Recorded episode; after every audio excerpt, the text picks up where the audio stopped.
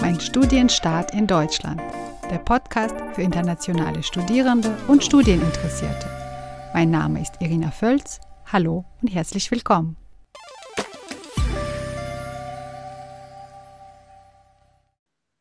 Einen wunderschönen guten Tag zu der nächsten Folge des Podcasts Mein Studienstart in Deutschland.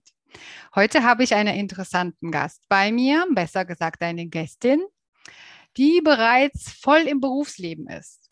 Also, Jessica Schüler ist als Karrierecoach und internationale Trainerin tätig und studiert berufsbegleitend Bildungs- und Wissenschaftsmanagement an der Universität Oldenburg. Sie kommt ursprünglich aus den USA, hat bereits sogar ein Studium auf Englisch hinter sich und ist, wie gesagt, heute bei mir zu Gast. Hallo Jessica. Ja, hallo, vielen Dank für die Einladung. Habe ich denn alles richtig zusammengefasst? Ja. ja. Okay.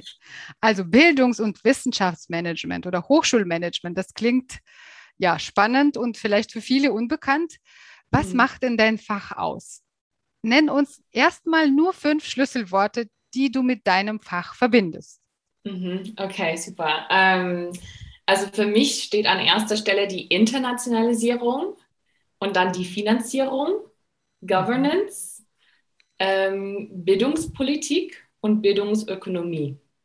Okay, also es geht einerseits um Wirtschaft, ne? so ein bisschen Finanzen haben wir rausgehört und natürlich um, um die Hochschule die Institution Hochschule. Ja, wir kommen noch zu den Schwerpunkten und zu den Inhalten äh, deines Faches oder deines Studiums, aber zuerst einmal werfen wir einen Blick zurück, wie dein Studium in Deutschland anfing. Sag mal, warum Deutschland? Wenn man Englisch als Muttersprache hat, ist einem die ganze Welt offen. Warum Deutschland? ja, das stimmt. Also ich habe ähm, ein Austauschjahr in Deutschland gemacht und von daher kam dann meine ganze, also mein Interesse für das Land und ich wollte seit dem Austauschjahr in Deutschland arbeiten und auch studieren. Also meinen Bachelor habe ich in den USA abgeschlossen und bin dann, ich bin dann aber sofort nach dem Bachelorstudium nach Deutschland gezogen und habe dann hier mit dem Arbeiten angefangen. Ich wusste schon ähm, in der Arbeit, dass ich ähm, ja weitermachen möchte mit dem Studium, aber ich wollte meine Stelle nicht aufhören. Und dann habe ich nach berufsbegleitenden ähm, Studienangeboten gesucht. Okay, das heißt, du hast Deutsch bereits in der Schule gelernt? Oder war der Austausch auch äh, auf Englisch? Ähm, der Austausch war auf Deutsch, aber ich habe zuvor kein Deutsch gekonnt. Das heißt, oh. Ja, ähm, ich habe Deutsch in meinem Austauschjahr gelernt, ähm, äh, dank meiner tollen Gastfamilie.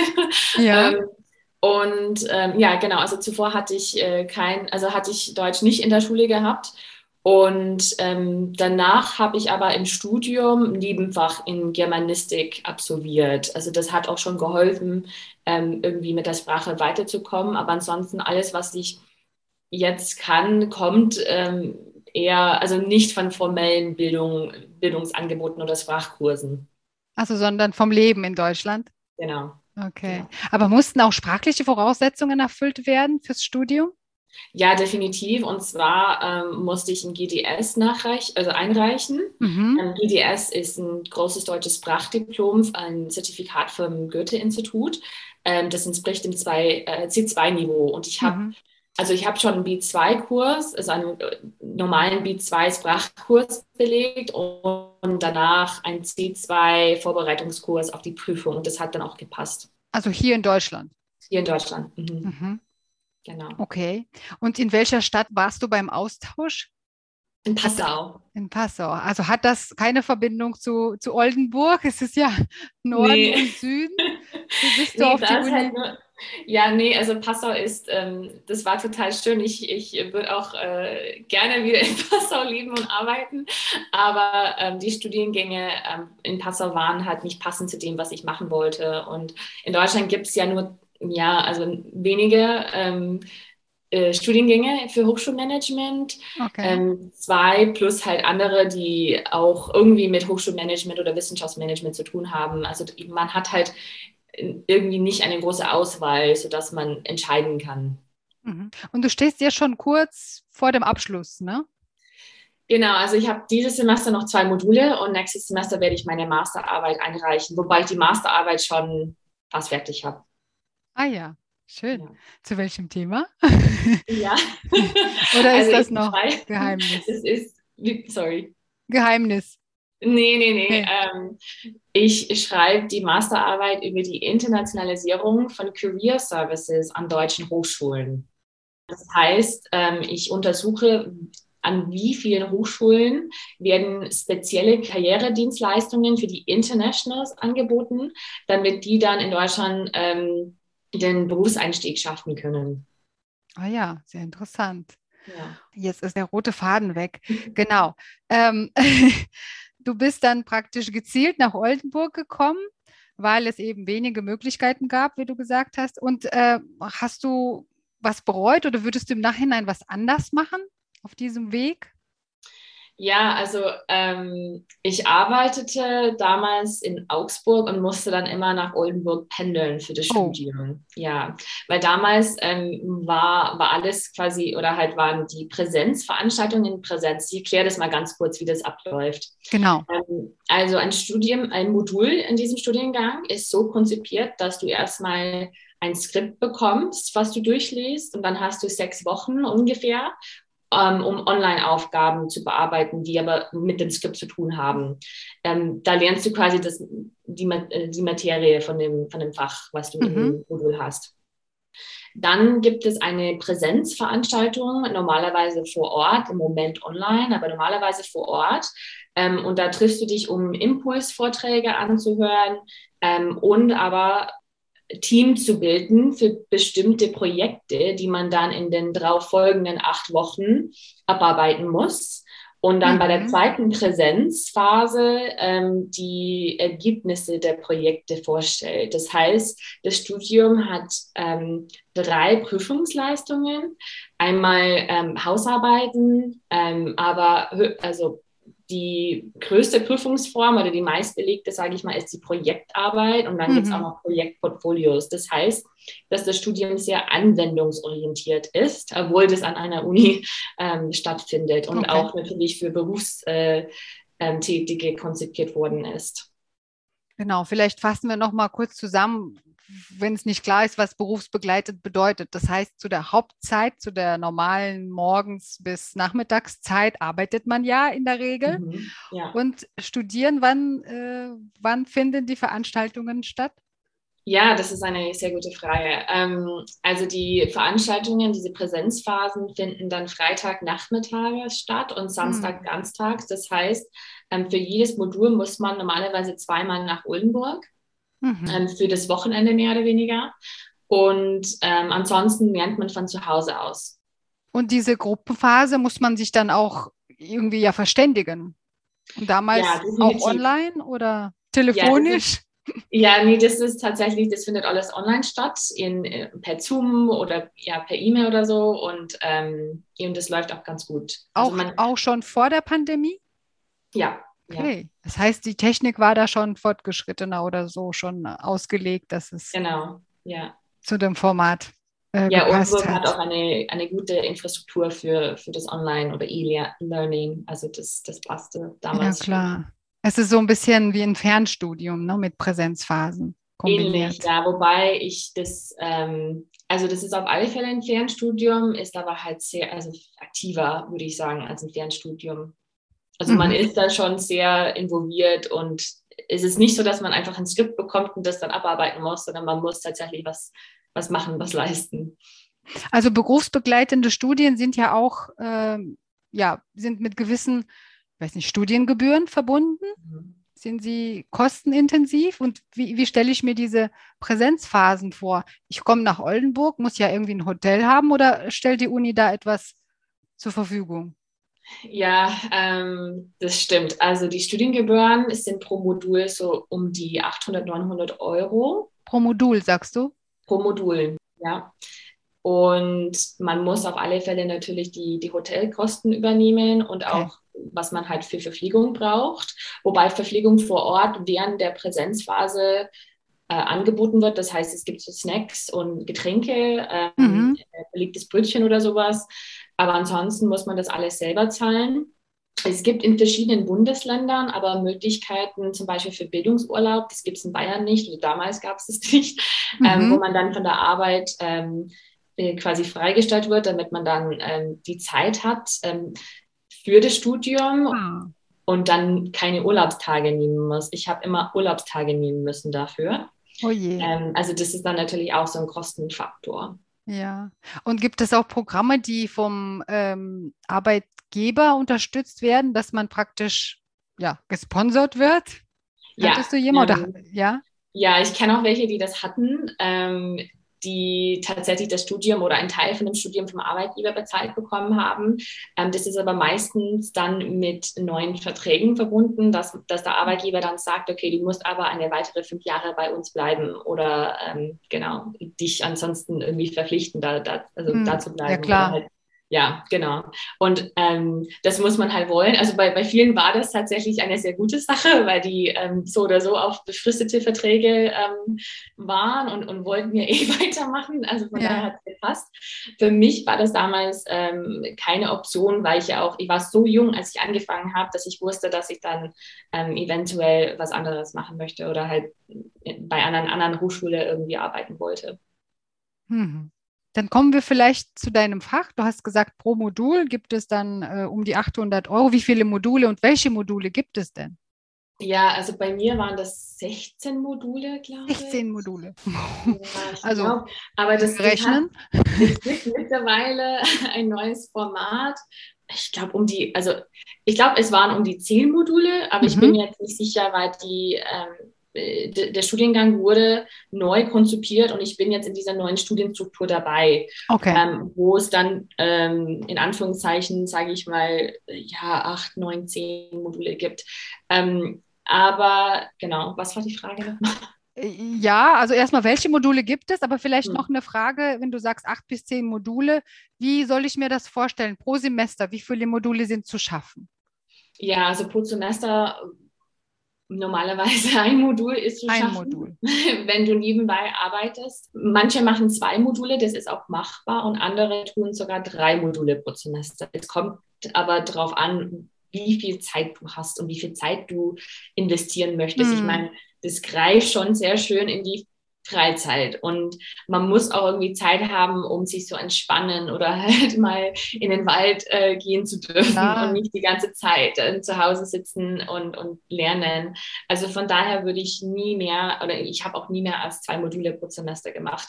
Und deswegen dauert das auch so lange. Ich meine, ich habe jetzt 2017 mit dem Studium angefangen und werde 2022 im Frühjahr oder im Sommer ähm, das Studium abschließen. Also das ist jetzt kein Sprint, das mhm. ist definitiv ein Marathon. Aber ähm, wenn du dann nebenbei arbeitest, ist es auch völlig in Ordnung aus meiner Sicht, dass es halt ein bisschen länger dauert. Manche können das schneller machen, ähm, aber ich finde, wenn du das berufsbegleitend machst, wenn du ja. den ganzen Tag arbeitest, dann willst du auch nicht irgendwie jede freie Minute dafür aufbrauchen. Ja. Und genau. gibt es sowas wie Regelstudienzeit? Wahrscheinlich nicht. Ne? Nein, für die Berufsbegleitende nicht. Also soweit ich weiß. Ähm, ja. Genau. Und hast du ein paar Beispiele für solche Module? Was? Ja, habe ich ja. Ähm, also man hat erstmal die Grundlagen von Hochschul- und Wissenschaftsmanagement, ähm, mhm. quasi eine Einführungs-, ein Einführungsseminar, ähm, strategisches Management von Hochschulen, ähm, Leadership, Governance. Ähm, mein Lieblingsfach war die internationale Hochschulpolitik. Es gibt auch Wissenschaftskommunikation, Forschungsmanagement, Bildungspolitik und Ökonomie. Also das sind so Beispielmodule, die man dann belegen kann. Mhm. Also man wird praktisch vorbereitet auf eine führende Position an einer Hochschule. Genau, ja. In allen Bereichen. Ja, also da, da gibt es keinen Schwerpunkt für, für bestimmte Bereiche oder so. Mhm. Und, Und muss man auch keinen setzen, keinen Schwerpunkt. Also man muss schon in dem Studiengang, muss man zwischen Hochschulmanagement, also Hochschul- und Wissenschaftsmanagement und Bildungsmanagement und Technologien entscheiden. Also es gibt mhm. zwei Wege. Das heißt, wenn man sich für die Digitalisierung oder Bildungstechnologie ähm, interessiert, dann kann man den Weg nehmen. Aber in dem ähm, Profil Hochschulmanagement oder Wissenschaftsmanagement gibt es keine weitere Spezialisierungen. Hm. Welchen Weg hast du genommen? Ähm, Hochschul- und Wissenschaftsmanagement. Okay. Ja.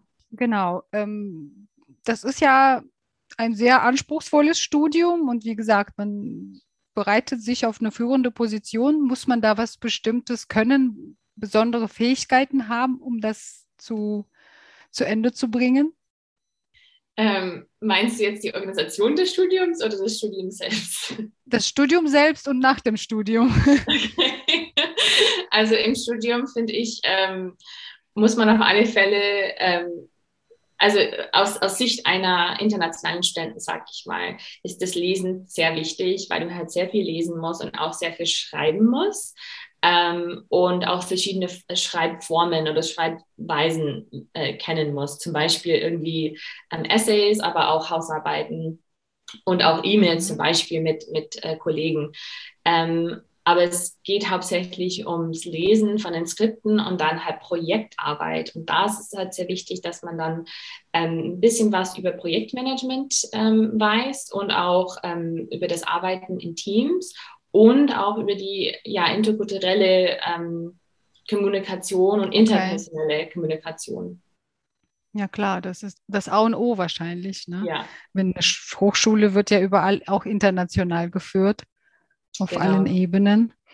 Die, die Empathie ist ganz wichtig, weil man ist da in den Studiengang mit vielen ja, also halt Erwachsenen drin. Das sind keine frischen ähm, Schüler von, von, von einem Gymnasium oder so. Das sind halt Leute, die äh, Kinder bekommen oder halt schon Kinder haben oder sich um Eltern, sich um die Eltern kümmern müssen. Und ähm, wenn die dann mal zu einem Termin nicht erscheinen können, dann muss man einfach Empathie mitbringen und, und mhm. halt sagen, dass man, okay, äh, bei einen Termin verlegt und so. Und das ist tatsächlich anders, wenn man Vollzeit studiert. Ja, ja, ich kann mir auch vorstellen, dass viele dann auch schon äh, im Beruf sind, klar, wenn es berufsbegleitend ja. ist und auch unterschiedliche Erfahrungen mitbringen, aber auch schon große Erfahrungen. Ne? Und ja. wie ist es dann in einem Team zu arbeiten?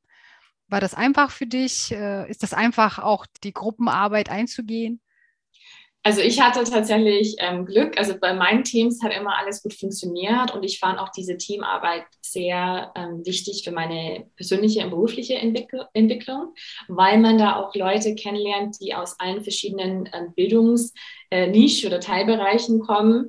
Ähm, da hat man manchmal Leute, die vom International Office und die ARD, aber auch von, ähm, vom DFG oder halt ähm, vom Max-Planck-Institut zum Beispiel kommen. Okay. Und da lernt man halt ähm, natürlich ganz viele verschiedene Leute kennen, aber man hat auch die Möglichkeit, ähm, ein bisschen von, von diesen verschiedenen Organisationen ähm, auch äh, mitzubekommen, wie es ist, dort zu arbeiten, welche Projekte gibt es im Moment und so weiter und so fort. Und von daher fand ich diese Projektarbeiten im Team immer total spannend, weil man tauscht sich, also man macht natürlich das Projekt, was man machen muss, aber man tauscht sich ja aus, ähm, ja, wie es, ja, ja, wie es halt ist und was es da für Herausforderungen gibt, sage ich mal. Und ähm, das ist dann später im Berufsleben äh, sehr interessant, weil man hat dann dieses Netzwerk, die sehr breit aufgestellt ist. Ah, und ja. das ist auch ein Vorteil im berufsbegleitenden Studium, was man im Vollzeitstudium nicht hat.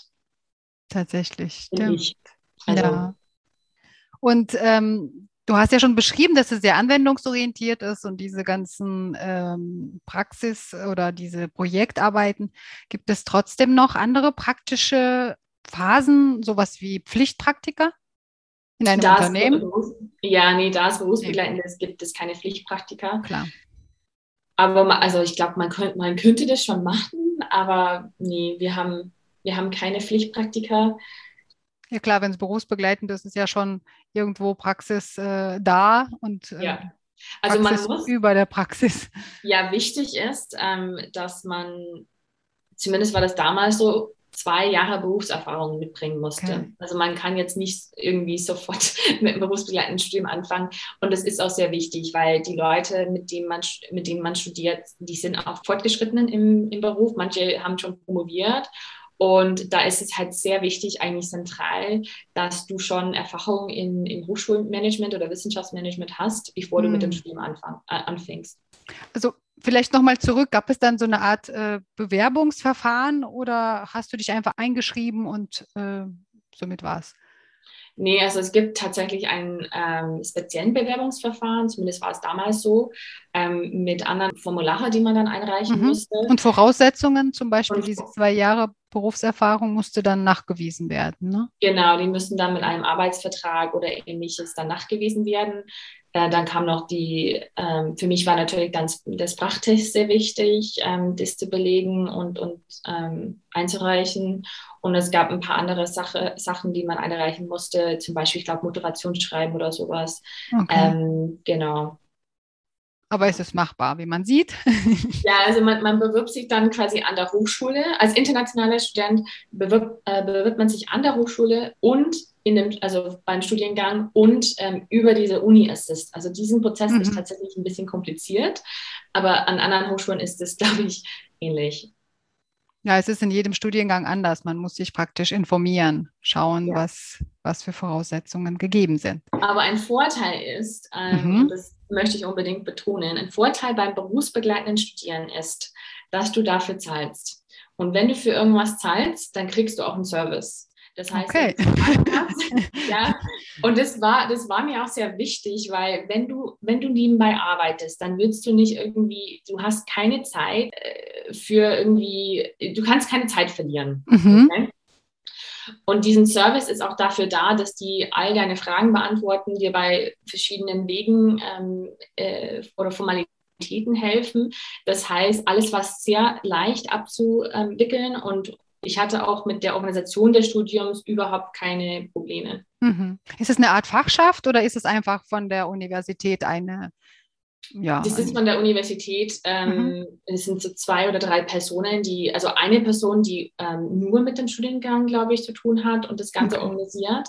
Ähm, und, und, und, die Person ist dann der, der Ansprechpartner für, für alle Studierende in dem Studiengang, ähm, was halt alles angeht. Also egal, ob das irgendwie die Modulgebühren ist oder halt mhm. äh, Sprachtest oder, oder was auch immer. Und die Qualität der Betreuung war sehr gut, ne? Ja, die war super, ja. Ja, ja, schön. Ähm, gab es noch äh, zu den Prüfungsleistungen, die du genannt hast, andere, also ich weiß nicht, Klausuren, Hausarbeiten hast du gesagt, Projektarbeiten, Berichte und Präsentationen? Gab es auch Klausuren? Nee, es gab keine, also ah. es, gibt, es gab für mich keine Klausuren. Ähm, Nee, also nur diese anderen Formen, die ich schon benannt habe. Und dann die, äh, die Masterarbeit, ne? Und dann die Masterarbeit, ja. Gibt es auch Unterstützung für internationale Studierende im Bereich äh, Schreiben zum Beispiel, wenn du eine Masterarbeit schreibst und sagst, ich bräuchte jetzt Unterstützung beim wissenschaftlichen Schreiben? Ja, gibt es. Also man kann auch als, also als berufsbegleitende Studenten bin ich ähm, als normale Studenten für die Uni so angesehen. Das heißt, ich kann bei all den ah, okay. International Office oder Career Services Veranstaltungen mitmachen. Und mit Corona ist es besser geworden, weil zuvor war alles irgendwie vor Ort und in Präsenz. Und mittlerweile ah. sind sehr viele Seminare, so was wissenschaftliches Schreiben oder Präsentieren angeht, online. Genau. Und, und für die, die nicht glaub, vor Ort sind? Genau. Ja, oder auch Sachen in der Bib zum Beispiel. Damals konnte man irgendwie Bücher abholen, wenn man dann für die Präsenz da war und dann halt wieder zurückbringen nach acht Wochen. Und mittlerweile geht viel mehr halt digital. Ähm, von daher war ähm, oder ist es ja viel einfacher ja. geworden, sage ich ja. mal. Ja, da kann ich nur zustimmen. Das ist überall tatsächlich was was der Zugang zu Literatur oder zu den Kursen, zu irgendwelchen Schlüsselqualifikationskursen angeht, ist tatsächlich besser geworden. Ja. Ja, vielen Dank, dass du deine Erfahrung mit uns geteilt hast. Und vielleicht noch zum Schluss, was ist dein Berufsziel?